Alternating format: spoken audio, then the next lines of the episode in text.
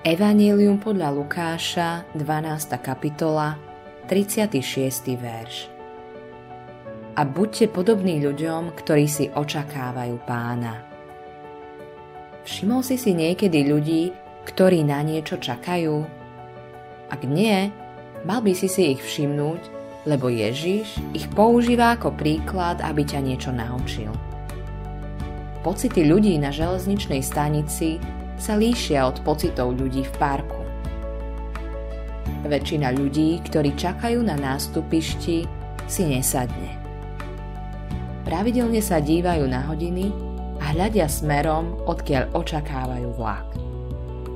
Keď zbadajú v diálke svetlý bod, vedia, že za chvíľu zastaví v stanici. Vtedy nastúpia. Vlak tam nestojí dlho, podľa nás už prešiel dlhý čas, odkedy Ježiš požiadal svojich učeníkov, aby čakali. Z perspektívy väčšnosti je 2000 rokov len okamih.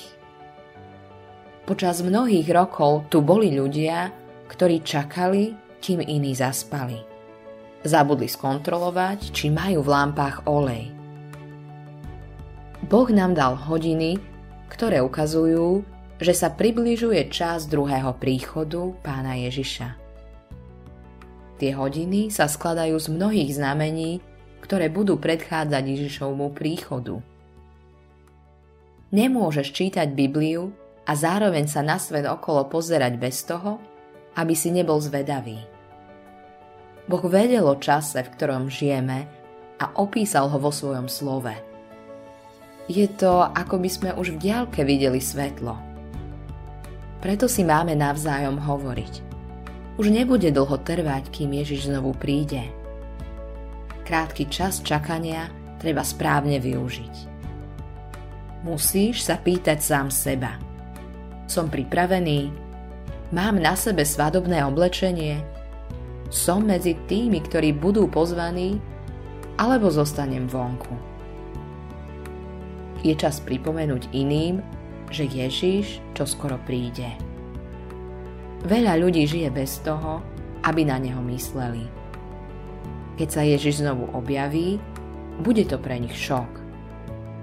Len si predstav, že stojíš vonku a klopeš na zatvorené dvere. Využíme správne čas čakania. Hospodin nás postavil do veľkej misijnej služby – Evangelium sa musí zvestovať až po posledné končiny zeme. Môže sa to stať len skrze službu, obete a modlitby. Kráľovský odkaz je naliehavý. Autorom tohto zamyslenia je Hans Erik Nissen.